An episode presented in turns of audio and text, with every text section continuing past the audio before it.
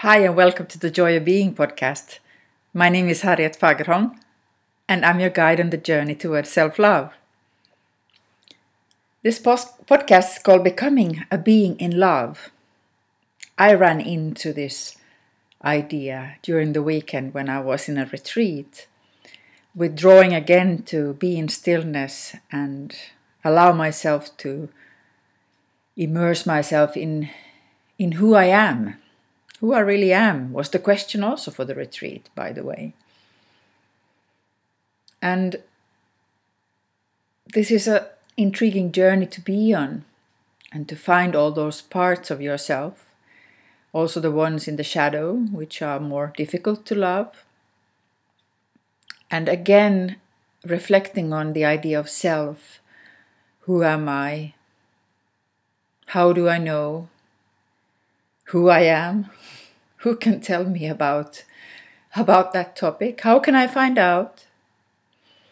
And we were using again drawings through inner visual work and putting that on paper and being amazed again by the drawings that emerged and realizing that these drawings uh, will show me the way of how my inner soul's journey is unfolding.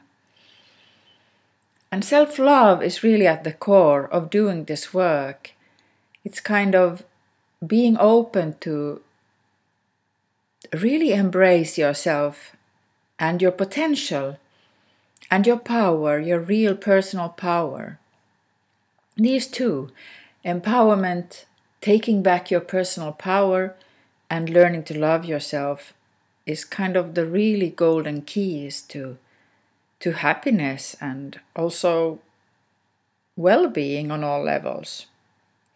And in a book, I run into this idea of being a being in love, that I am a being in love.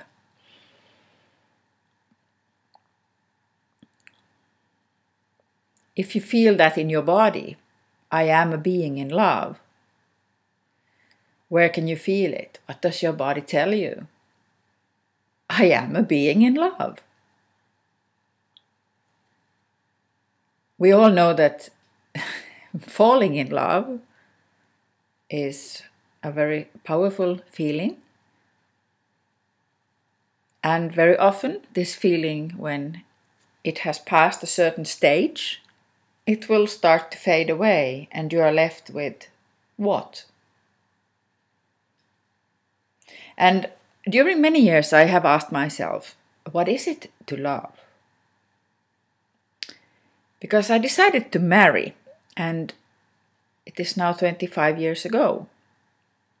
And there I promised to love. And now, looking back to the person I was then, I only knew about something about falling in love, but I had no clue about what it is to be in love, being in love and you falling in love. and yes, you do fall then when you fall in love.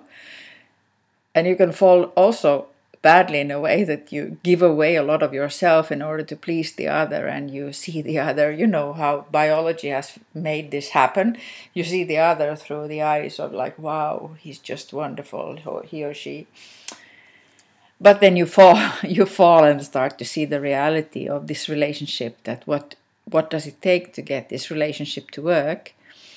And what does it really mean to love?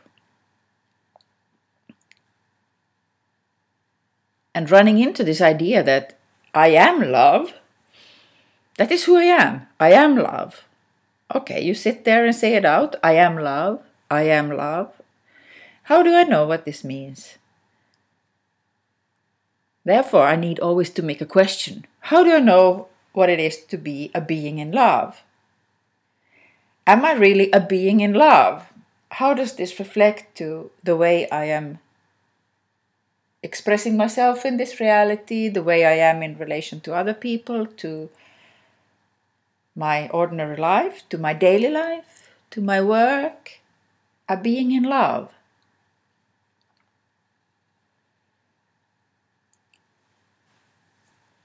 And what is then stopping me from being a being in love? well, it is my ego, my isolated part of myself, the the part of myself that doesn't really think I'm worthy, lovable, beautiful enough, smart enough, fast enough.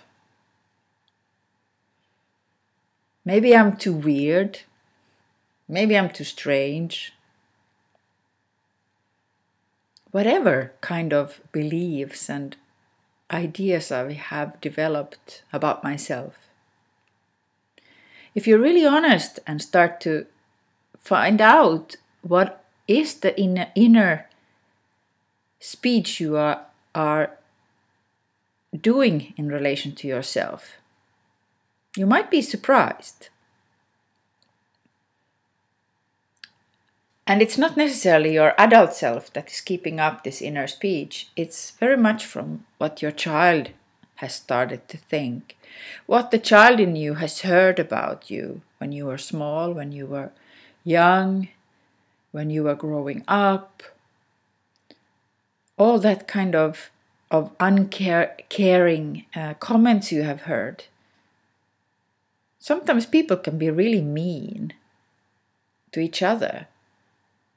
And that hurts because it really there is a scar uh, starting to grow if you hear a lot of mean comments about who you are or the way you look, commenting what you do, your choices, instead of trusting that, yes, go for what feels right for you, go for what is giving you joy, go for that which inspires you, and yes, I am here curious to find out how you will do, but I wish you all the best.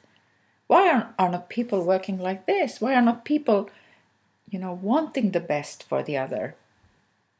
Well, you can't want the best for the other if you don't want the best for yourself. This is what I have learned the hard way, the very hard way. Because I had really internalized from my childhood. And that's maybe due to the culture, the collective uh, culture around me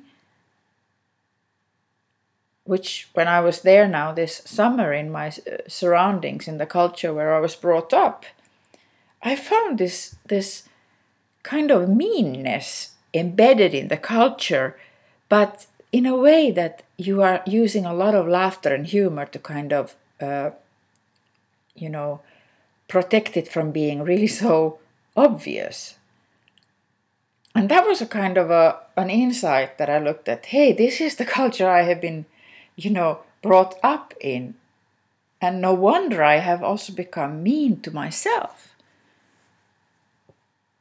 And then I laugh at myself. Maybe I make I I I don't take myself seriously enough to appreciate myself for who I am and for what I have accomplished, what I have chosen, my my values, my my real intentions. And that's why I have to reclaim my personal power and start to appreciate myself and become this being in love. But that happens through the self.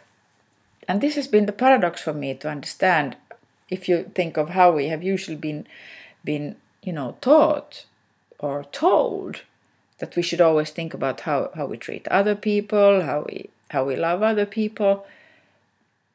But all that is possible only through yourself through your own being.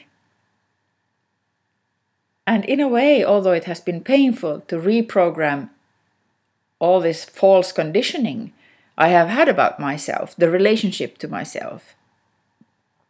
It is also very comforting that there are ways to, to recover from this wrong conditioning, from the wrong program, that my true being is really a being in love. That's who I am, that's my real essence. And if I constantly explore this, by asking questions about it. How can I love more? What does it mean that I'm a being in love? Yes, I want to know. How can I know about this? What this means for me? How can I develop my skills in, in being a more loving being? Then it will open up to you more and more, step by step, but you have to make the choice that you want to get to know yourself really, the one who you really are. And I hope this podcast can give you some inspiration on that journey. At least, at least it's a joy for me to do it and share in this space. So thank you for listening and being with me. Be well.